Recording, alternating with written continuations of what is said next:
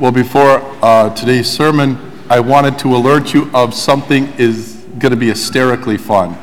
Uh, we're calling it St. Mary of Pine Bluff Super Bowl fundraiser. Uh, super is spelled S O U P E R, so it's a soup slash chili cook off. And I'm going to be one of the competitors, and you're going to have to try to beat me, okay? and uh, I can't wait. I'm already being a dork about it, but uh, it's going to be hilarious. Uh, so it's going to be a culinary competition where chefs prepare their favorite super chili entree to be tasted and judged by the guests. Uh, the date is September, uh, or I'm sorry, Saturday, uh, February 18th from 5 to 7 in the, in the gym. So it's immediately following the 4 o'clock Mass. Um, we're going to have a maximum of 18 total chefs. So this sheet that I'm reading off of is actually in the back. And uh, th- what do they want you to know by? Da, da, da, yeah, a sign up table will be available after every Mass. Uh, and January 14th to 15th. Uh, anyways, hurry up and tell them that you want to be up one of the competitors, all right? So it's going to be a blast. And uh, we please come because we got to have fun with each other and be dorks, and we'll raise a little money too the, while we're doing that. So um, that's going to be great. And today is, uh, you know, make or break for the Packers getting into the playoffs. So there's that. But I don't know about you, but I'm on a Ripperger high right now. So Father Ripperger has been here. Father Chad Ripperger is probably one of the most renowned and beloved exorcists in the world. And uh, he graciously agreed to come here, and not just any old date, but he came for the Vigil of Epiphany, which traditionally uh, water is exorcised and blessed with a beautiful ritual. Many of you were probably here for that because the place was just jammed. They said we were parking all the way down to uh, Mineral Point Road. But, uh, anyways, it was awesome. Uh, it takes about 45 minutes, and actually, exorcists contend that because it's on that special date, the Vigil of the Epiphany every year, and because it's an elaborate ritual that has many exorcisms and all that, that this particular holy water is uh, particularly powerful, and they noticed it in their exorcism. So we got a bunch of Father Ripperger exorcised and bless holy water. But again, that night was so amazing.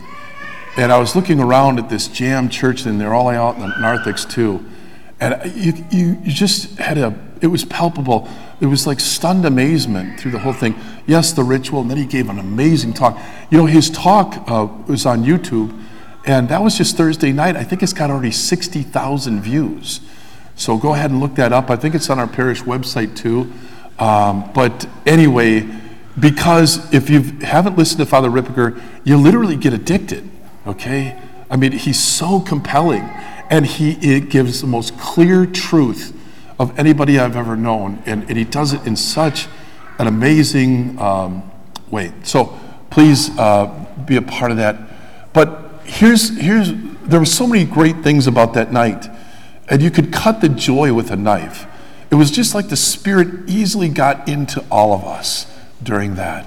Because I think we were beholding something that was truly uh, miraculous, supernatural that was going on. And uh, it, it, made us, it made it easier for us to open up to this sense of the supernatural. It's, like I say, and, and then when that gets in, then, then all that, we get lit up, right? And the joy and the love and the peace uh, becomes evident. When we went up to the school, for a meal together. I mean, it was just like we were little kids in a playground. I mean, it was, it was that kind of joy that was in the air. Uh, it was amazing.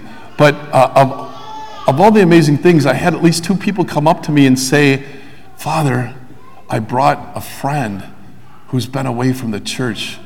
And I think they both said for decades. And, uh, and it's, tonight is changing them. That's like, the most favorite words I could ever hear in my life.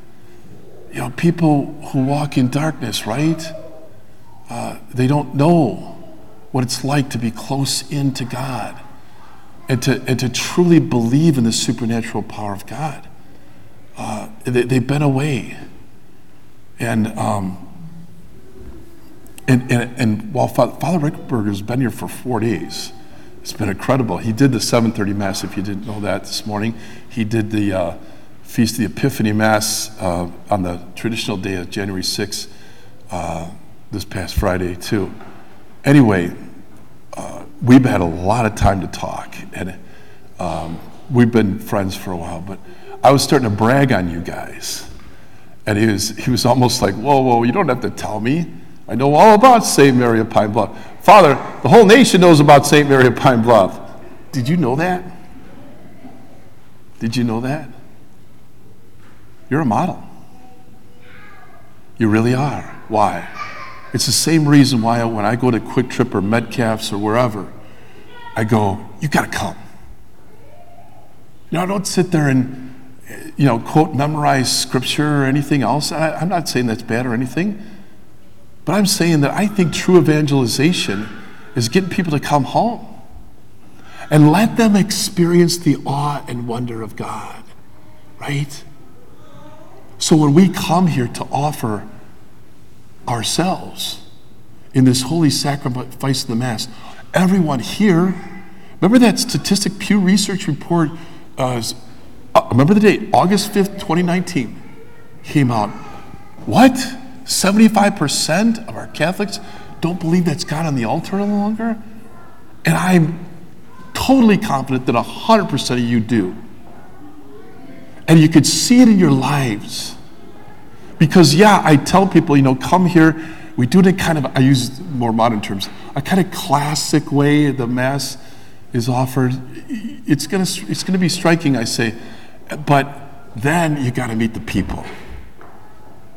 And I say, I use phrases like cut the joy with a knife when we get together for coffee and donuts afterward. But it's true. You're lit up. And what is that doing? You're an attractive light that people are drawn to. Now I'm going to go to the first reading. That's what St. John said. He says, Rise up in splendor, Jerusalem. Your light has come. The glory of the Lord shines upon you. See, darkness covers the earth and thick clouds over the peoples. But upon you the Lord shines, and over you appears his glory. Nations shall walk by your light, and kings by your shining radiance. Raise your eyes and look about. They all gather and come to you. And we've been talking about evangelization, right? And, and could be going door to door and, you know, spouting out memorized scripture. But if it's not apparent, I mean apparent, that you found something and it's lit you up, all the memorized phrases of scripture aren't going to do a lick of good. See, they want to see the proof, and you're it. I know I'm bragging on you, but you know, here we are in our Ripperger High, Father Ripperger High. Um, we've tasted his glory once again. I think if for any reason our hearts might have started to crust over and get a little harder, now they're softened and opened up, and we're receiving the full measure of his light. And we're able to draw people to that light. And so, what? We're celebrating the Feast of the Epiphany on Sunday. The bishops moved it to make it, I think, simpler for the people to uh, offer it. But what was it? It was three kings, three magi, right? Three wise men that dropped everything and followed that light. Are we willing to do that? You are. You have you continue to do so. We've worked hard, haven't we, to try to massage that hard heart, to get it soft, to get us loving on Jesus, and get understand He's loving on us. So that that soft heart is that sponge that receives all that God wants to give, give to us. So that what? So that we can bring it. Bring it to the world. Be a compelling light. Someone asked me just the other day, you know, my, my child in their 20s or whatever has fallen away from the faith, which I do, Father, I said, first pray. I gave this person ways to do that. But I said, be a light. Be obnoxious in your love, obnoxious in your joy, and obnoxious in your peace. Freely share that so that it becomes apparent to them they're walking in darkness. And they can see by you that you found something so that they drop everything. Those at least two people Thursday night that were here, I'm pretty confident that they just dropped everything and they're going to run toward that star, that light now. That they were exposed to that light on Thursday night. Right? Right? And then what did the Magi do when they beheld the little baby with his mother? They prostrated themselves. It's akin to our kneeling, but they laid on their bellies on the floor. They prostrated themselves. They were beside themselves. They had to give as much worship as they possibly could. And then what do they do? Uh, this is amazing. This is awesome. Here, gold. Here, frankincense. Here, myrrh. You want my car? right? That's what happens to us, right? Lord, you're amazing. I want to give everything away. First and foremost, our love, our joy, our peace, our patience, our kindness, our generosity, our self control, the fruit of the Holy Spirit. I want to, I'm eager to give that away.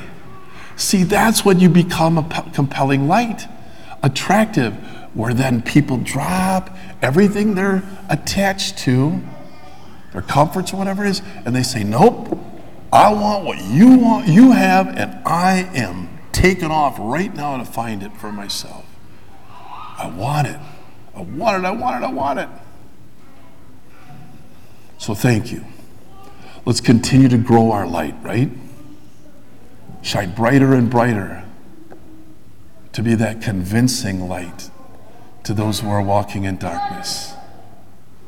We're called, right? We're called to be the light of Christ. So, what a great week we've had.